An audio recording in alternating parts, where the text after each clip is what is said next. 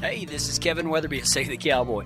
I want you to toe that stirrup, throw a leg over the cantle, take a deep seat, and put your hat down tight. I ain't gonna tolerate no whining or griping, so let's all strike a long trot down that narrow trail and learn how to ride with God. Come on! What you waiting on? Let's go. You have your Bibles and you would like to follow along, turn with me to Genesis chapter 6. Genesis chapter 6. I am glad that my wife is here today. Um, she wasn't here uh, last Sunday because uh, most of y'all that, that attend here have probably seen Busy, the Skye Terrier. Um, she had puppies last Saturday, and it's probably her last litter, maybe one more. But it was really weird because I'm not a dog breeder, so I'm learning a lot of stuff about breeding dogs, and Cami is just a whiz at whelping out puppies and getting them going and everything like that. But as long as we've been together, we've never lost a puppy. And uh, we, we actually lost two this time. It was like it was two separate breedings. Uh, four of the four of the puppies out of the six were big, strong, and healthy and about three of them were about half the size. So she AI'd busy at first and then live covered her after that. And it was like there was two different pregnancies, but she, they gave birth all at once. But I'll never forget whenever this one was just born, stillborn, but the other one, uh, her and a friend worked on that little baby for probably two hours.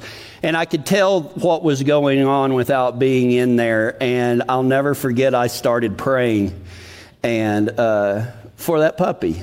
And uh, I could hear uh, and her friend in there, and she'd be like, "Oh, that's good, that's good." They were giving it Karo syrup and really massaging it and keeping it warm, and they had to give it CPR. And you know, I would hear, "Oh, that's good, you're doing good," and I was like, "Yes, it's out of the woods," you know. And then like, "Come on, baby, come on, baby," and I was just, I kept praying. I even sent Ty and Mitch and Tyler a, a text asking them to to pray for that puppy because Cami was giving it her all, but if, there's only so much you could do. And so in the end, uh, she just gave the puppy to the mama and let her lick all over it and love on it before it passed away. But uh, I'll never forget. I, I I'm a I'm an emotional guy. the older I get, the worse it gets. I mean, it's kind of strange, but uh, anyway, Cami came in there finally, and I mean, tears were just running down her face, and she was just crying, and she hugged me and she said, "Baby, my heart is breaking," and I knew it was, and I didn't know what do you say in that deal. And I, so I just told her, I said, honey, if your heart's breaking, you can have mine. And she just started crying even harder. That was not the point. I was trying to make her feel better, and, and maybe it did in, in a certain way, but uh, you ever had your heart broke? Boy, isn't that one of the hardest things in the world to deal with? Is that whenever, yep, that's about how my day's gone uh, it's so amazing how much it hurts. And even if you're prepared for it, it doesn't make any difference, man. When your heart breaks, you know, I, I I found out that some friends of mine, she, uh, she lost her son on Thanksgiving Day. You know, just heart broke. Well, is there anything, do you think, that actually broke God's heart?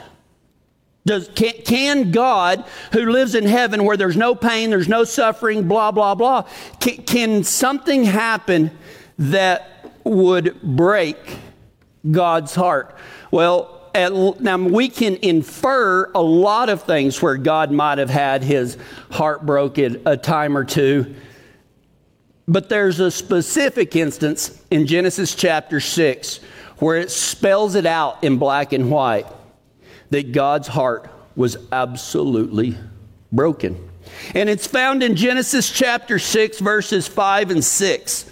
And it says this The Lord observed the extent of human wickedness on the earth, and he saw that everything they thought or imagined was consistently and totally evil. So the Lord was sorry he had ever made them and put them on the earth. it broke his heart. it broke his heart. Today we are going to be talking about Noah and the ark. We are going to be visiting some of these old Sunday school Bible stories that, that a lot of people have grown up with. And I have this idea in my mind from talking to thousands of people all along that, that they might have had a an upbringing in church, kind of like their parents did, where you take the kids to Sunday school and then they stay at Sunday school, and then all the Sunday school sits together at church, and then the parents pick them up after church and go eat. Well, that, that's there's. I'm not saying there's anything wrong with it, but when they get a little bit older, they do exactly what their parents did, and when they start having kids, they don't go to church. They just take their kids to Sunday school so somebody can teach them about God, and then they go pick them up. Well, when they reach adulthood, they think because they've been going to church since they were itty bitty that they know a lot. And what I'm finding out is that most Christians don't know as much as they think they do. And neither do I, for that matter. But we are going to, we are in the second part of a series called Grown Ups The Journey from a Childlike Faith to a grown up salvation. Last week we talked about creation, the six days, and then when he rested on the seventh, and the things that he told Adam to be in charge of. And then he made Eve, and then uh, the serpent, and the whole sinful fall where Adam sinned. Understand that? Adam sinned. It didn't matter that Eve took a bite of the fruit first. God didn't tell her not to eat it. He told Adam that they weren't supposed to eat it. So it was Adam's fault. And make no mistake about it, Adam was standing there when it happened because she took a bite and handed it to him, and he took a bite. He was too worried about, instead of offending God, he didn't want to offend the girl. So we talked about then the third story of the creation process Cain and Abel and the sacrifices, and that there's something that God wants more than a sacrifice. It was a really good talk, and if you missed last week, I encourage you to go back and do it. But everybody has heard the story of Noah's Ark, and unfortunately, most of the time when we talk about Noah's Ark, I, I, I think that you, you can go on Amazon right now if you have a young child and you can buy all the decorations to decorate your uh, baby room with Noah's Ark.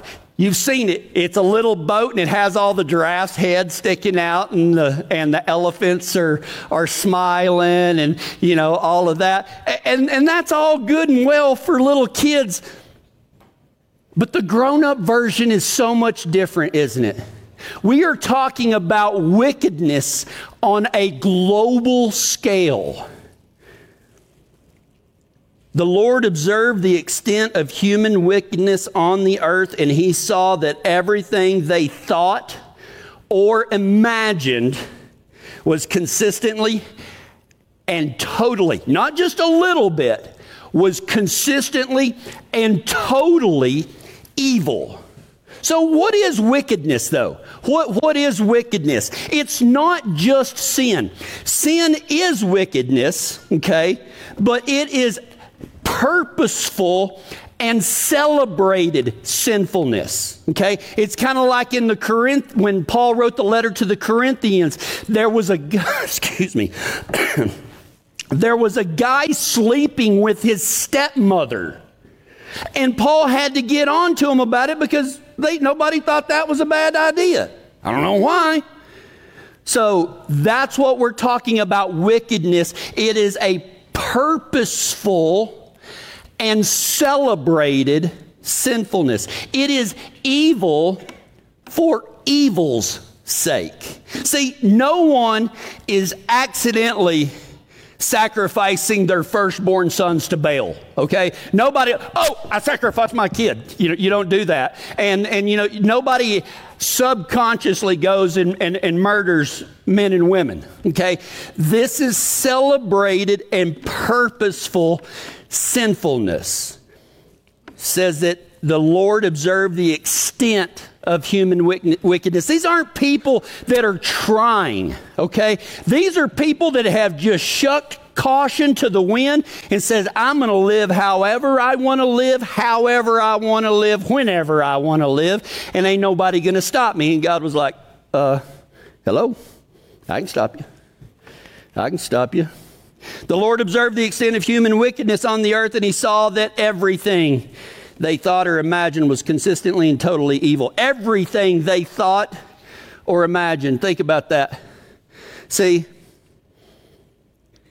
You've had a bad thought before. Have, have y'all ever done that, or am I the only one? Like, you'll be driving down the road and you're like, what would happen if I just veered into the other lane and hit that car head on? Yeah, right. And you're like, what in the world? That is stupid. I went on a cruise one time and looked over the balcony and thought, I bet I could make that jump. what in the world is that? Right? So we've had these thoughts before, right? We've all done this. You've had some bad thoughts before. I've had some bad thoughts. But it says everything they thought or imagined. So are, are we? I mean, you've told yourself a million times, next time I'm going to say this or that, right? Like, like if you have a, a, a, confrontation with a coworker or something like that, you get home and you're telling your spouse about it, and you're like, next time I'm going to say this. Man, you are planning to get back, right? That's what this is. This is purposeful and intentional celebrated sinfulness. See, you've, just like me, have thought, had some pretty rank thoughts in your life. So, what makes you different than them in the time of Noah? What makes you so different than that time? Well, nothing really, and that's the scary part. Because, see, we're sinful just like they are. Well, maybe there were a few things that were different.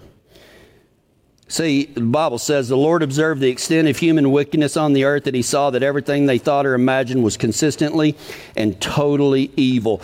What that means is there wasn't a struggle. And see, if you are a practicing Christian, if you are a practicing Christian, you've heard me say this before. A lot of times, whenever I like go up to somebody and they find out that I'm a preacher or something like that, and they say, Well, I'm a believer too, I want to just hug them and say, Man, I know what it's like. I know that struggle. And most of the time, when I say that to people, they're like, Oh, no, God's great. He's blessed me 100%. well, you must be doing something that I don't do. Because, see, my, my life is marked by struggle.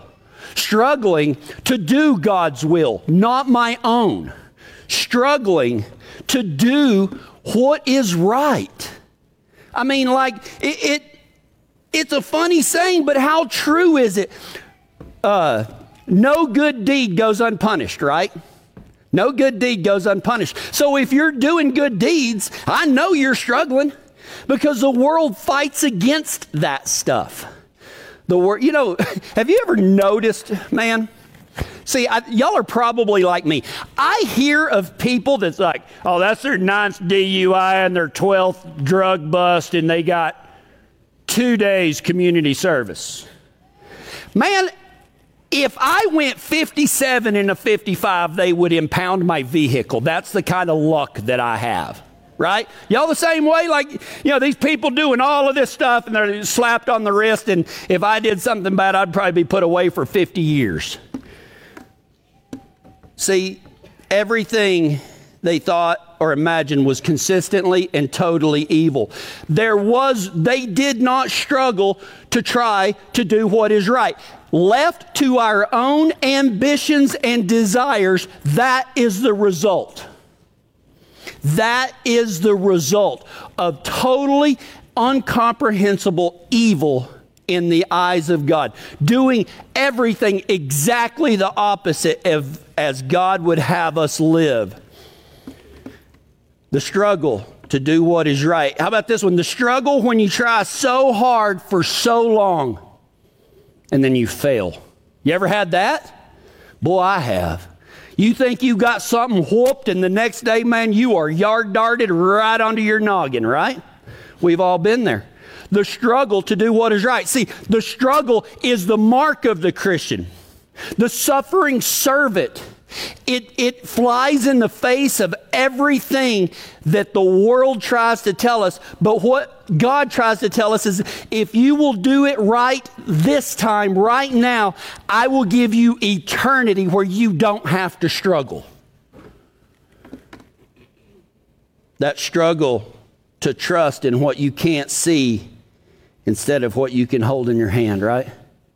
See, Jesus said, Blessed are you who saw and believed, but how much more blessed are those that believed without seeing? That is us. Now we can see creation all around us and see what God has done, but we're not holding on to Him. We're not putting our fingers in the nail scarred hands like Thomas did right? We're out here just struggling. But if the crazy part is, it's in the struggle that you find the peace that surpasses all understanding because you shouldn't be able to find peace during struggle. But God said you can. God said, I will be that for you. Many of you might have seen a post that I did on social media this week, and it's, it was talking about when Jesus stood in front of Pilate and Pilate asked Jesus a question. He said, What is truth? And Jesus never said anything. Why? Because he is the way, the truth, and the life. He answered by his presence. I'm right here. See, a lot of you might not be getting any answers that you want but you have the answer you need. Because, see, Jesus is not minimizing the problems that you have in your life, He's maximizing the impact He will have on your whole life, not just a little bit of it. The struggle was, they thought, or everything they thought or imagined was consistently and totally evil. How about this one? Do you struggle in your workplace? as one of the few that you believe are truly trying to live a life that God would have you live. It's tough to be that. I mean, my gosh, I was a preacher and worked in the oil field. You want to talk and I, and I came from a prison setting and a cowboy culture. My gosh. You want to talk about three doses of the way those three cultures talk to each other and do things is not necessarily the godly way. And it's a struggle to be a godly person in an ungodly world. But the struggle means you're doing it right, not that you're doing it wrong. Now, there is a struggle if you make a dumb decision. Listen, if you go put your hand on the electric fence and it shocks you, that is not the struggle we're talking about. Okay? My, my granddaughter, Rome, she's six, and uh, she'd come stay the weekend with Papa a while back. And I, we've got a little electric dog fence because the fence is only about this big, and we have dogs that are taller than the fence and they could just hop over. So I put a hot wire on there. I'll teach you, right? And, and it did. But when Rome's there, I, I it because she likes to go see the puppies and the, and the dogs and stuff. So I told her, I said, get in the, get in the truck, stay there, and we'll, I'm going to take you back. She said, okay.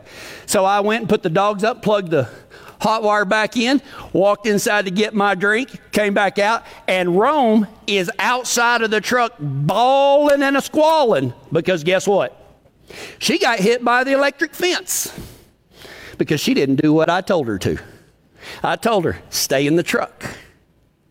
She didn't want to stay in the truck. She wanted to go tell the dogs bye again. See, that, that, that's how we, we operate as Christians a lot of times. We don't do what God tells us to. We don't stay in the truck. We get out and do what we want to do, and then something happens and, and, and we suffer for it. That is not the struggle I'm talking about. I'm talking about the struggle when you know that you're doing it the right way and you get rocks thrown at you for it. It's tough.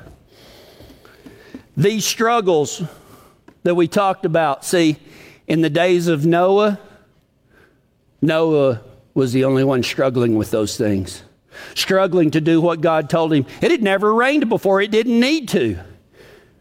It was perfect. But he told people that it was going to rain, then a flood was going to wipe them out, and that's why he's building the boat. Nobody believed him. So the Lord was sorry he had ever made them and put them on earth. It broke his heart. But before we relegate Noah and the ark to Bible story land, what significance does Noah have in the New Testament? Did you know Noah is mentioned many, many times in the New Testament? The one that we're going to talk about is called the Olivet Discourse, okay? So if you ever hear a term called the Olivet Discourse, or dis, yeah, discourse, um, it is when Jesus went to the Mount of Olives and preached about what was going to happen. Okay? And this is what he has to say about Noah. When the Son of Man returns, now you have to set the scene. Uh, you know, Jesus is sitting on the Mount of Olives. Me and Ty and Gary and a few others have been right there on the Mount of Olives, and that's where Jesus is going to return to. But he's on the Mount of Olives and he's, and he's talking to all of his guys, and he says, When the Son of Man returns, y'all ever notice how much Jesus talks in third person about himself? I think I'm going to start doing it. The preacher at Save the Cowboy said that, uh, not really. When the Son of Man returns, it will be like it was in Noah's day. In those days before the flood, the people were enjoying banquets and parties and weddings right up to the time Noah got on the boat. Right? Now, think about that. See, I, I think that when we think back to Noah's time, we think of people in animal skins with rock hammers and talking in guttural languages. No, this was an advanced civilization. Okay, they built cities. I mean, Noah built a boat that was huge, right? Took him like a hundred years to build it, I think, something like that. I mean, these were not cavemen that were unga zunga and stuff like that. No, they were having banquets and parties and weddings. Weddings were all the way back in Noah's day. And what is happening today? Parties, banquets, weddings. See, Jesus says, when the Son of Man returns, it will be like it was in Noah's day. In those days before the flood, the people were enjoying banquets and parties and weddings right up until the time Noah entered his boat. So it's going to be like Noah's day when Jesus comes back. You mean people that don't even try to do what God would want? You mean those people that chase their own fleeting desires and it's it's always temporarily exciting, but you have to do more of it, more enough to get that high again and all of that. See, Jesus says, when I come back, when God sends me back, the people are going to be no different than they were in Noah's day. It's easy to think about babies being sacrificed as a cause to wipe them out, right? I mean, everything that they did was completely, utterly, and totally evil in the sight of God. And you think, what would somebody deserve to be killed in the flood? Everybody except eight people on the earth, right? Well, they were having parties and banquets. Now, what they were doing at these parties and banquets and weddings, I'm not real sure. But if it's anything like Sodom and Gomorrah, it was not something that God would want. But did you know what the only unforgivable sin is? The only unforgivable sin is the sin of unbelief. See, anything and everything can be forgiven except the sin of unbelief because you have to believe in Jesus and who he is and God's plan for our life. We must believe in that in order to be forgiven. So that there's only one sin that cannot be forgiven, and that's the sin of unbelief. But really, that is more easily seen in people that they just don't care. There, there's no struggle in their life. They're going to do what they want to do, and it doesn't really matter about much else. They just don't care anymore. Most of the ones who do claim to be believers but don't have a home church or anything like that. A lot of times when you ask them what they believe, I talked about this last week, they tell you more what they don't believe than what they do. Well, I don't believe you have to tithe. I don't believe you have to, you know, go to a church service. I don't believe in corporate worship. The pastor's my is is is where I worship. No, it's not. No, it's not. You don't do that. You may say a prayer, but you do not go out into the pasture horseback for the sole purpose to worship God. You do not do that. Okay? It's hogwash. I'm sorry. They're missing out on so much community and stuff like that. It will be like in the days of Noah. People just don't care anymore. They don't, they don't care about what's right and what's wrong. I mean, my gosh, now we don't even argue about whether abortion is right or not in the eyes of God. Now we argue over when a fetus is alive and when it's not. Right? I mean, we are to that point, maybe not right to the point, but we are this looks like Noah's day to me.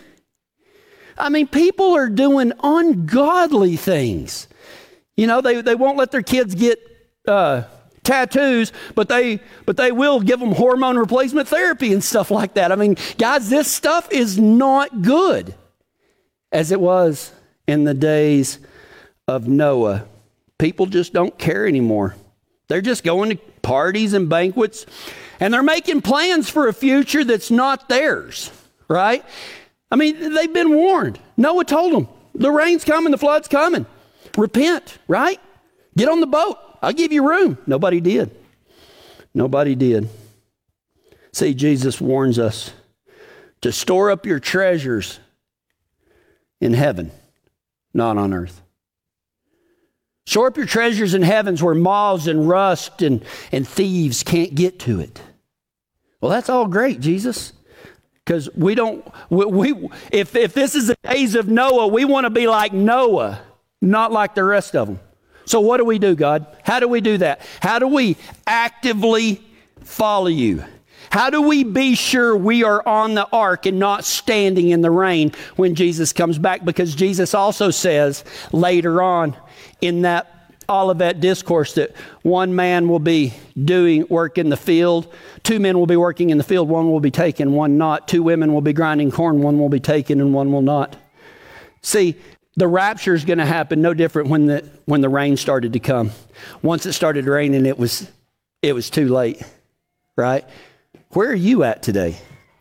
Where are you at? Are you, are you, are you more on the side of Noah or, or do we just not care anymore? How, how do we keep from being like the people were in the days of Noah. And we'll quit with this. The first thing that I think that we all have to do, we all need to do, we should do, the thing that will change our lives the most, most is to develop an active faith, not a private one. Not one that's, that's sealed away where nobody can, can see it. Develop an active faith. And, and what do I mean by active? How about we repent of those sins? or that sin that we struggle with so bad that we can't let go. I don't know what yours is. I know what mine is. I know what mine are, not is, right? Repent of that sin that you've been hiding. Just walk away from it. Walk away from it. Repent of that sin that you're hiding. This is how to develop an active faith. The second thing you can do is quit making excuses for doing it God's way. See, God, God's way is always harder. He says, man, if you have a problem with somebody, go to that person face to face, man to man, eyeball to eyeball, and y'all talk about it. you see that done very much anymore? Nah. What they do is they go talk crud about everybody on social media and blah, blah, blah, blah, blah. See, nobody wants to die to self, but we should. Quit making excuses about doing things God's way. You know what you never have to pray about? You never have to pray about doing something that God already said to do. It's, it's crazy to me. Well, I'm, I'm going to have to pray about getting baptized. Oh, really? God told you to do it. I mean, you know, get baptized. I mean, I loved it last week. Started off with, with one and then three and then four. We should do that every Sunday, right? And we do have one coming up on the ninth or the 10th. That's going to be fun. Uh, Listen, quit making excuses about have an active faith. Get baptized. Get you a Bible and start reading it. Go volunteer somewhere. How about this? How about making that overdue phone call? Yeah, that one. Start being bold. Start being bold in your faith. Don't hide it. Don't hide it. Pray for people right then. Have, have y'all been doing that? I've seen a few of you do it, right? So we're, and, and it's kind of a challenge that I've thrown out there, and I, and I do it nearly every time. There, there may be a few uh, cases that I don't, but think about this. Don't ever tell somebody, hey, I'm going to remember you in my prayers. Take your hat off and pray for them right there. Don't you think that would mean more that they hear you? Then, then yeah, he's probably never going to think twice about that when he gets home. Netflix is on, right? The new show's out. Be act, start being bold. Don't hide your faith. Pray for people out loud right there. And it's scary. It is, but it's so meaningful. Have as bold, listen to this. Have as bold of a rest ethic as you do a work ethic. Say, I was telling my guys the other day that I've, I've been making rest, I, I schedule it. I, I schedule it because if not, I'm going to just, I'll go till 9 or 10 o'clock at night.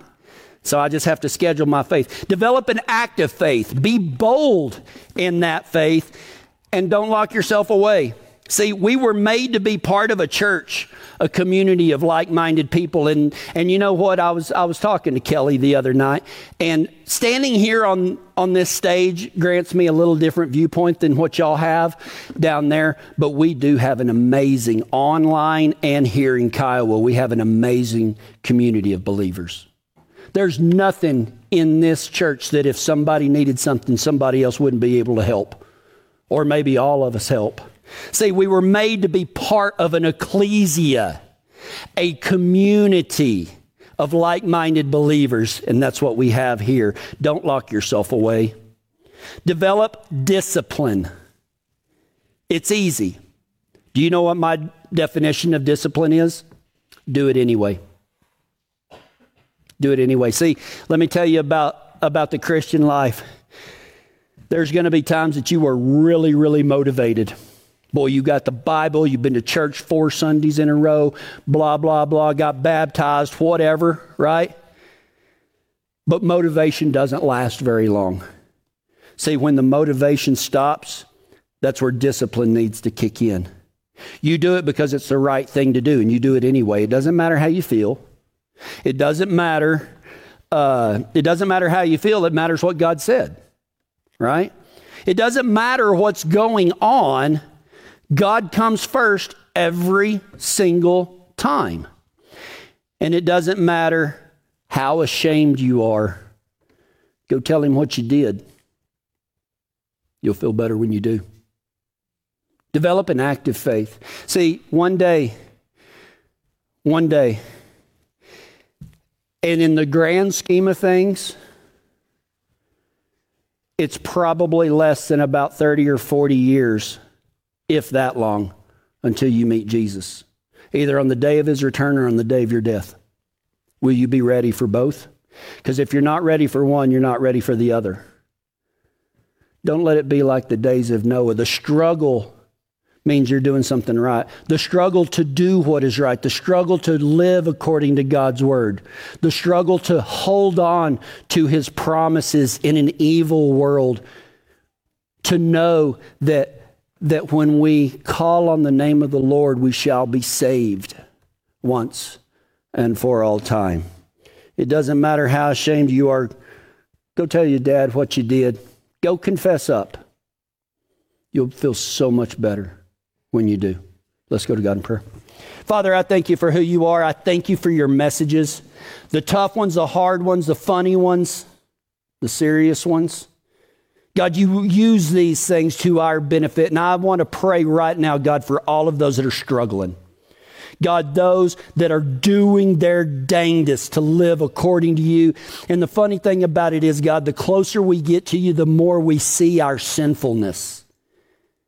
But also, the more we see the forgiveness that is available to us.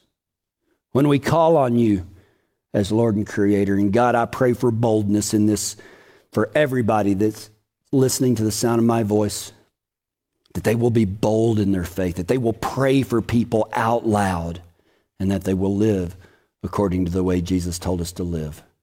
And he said to love God and love others. God help us to do both of those things. And it's in Jesus Christ's name I pray. Amen.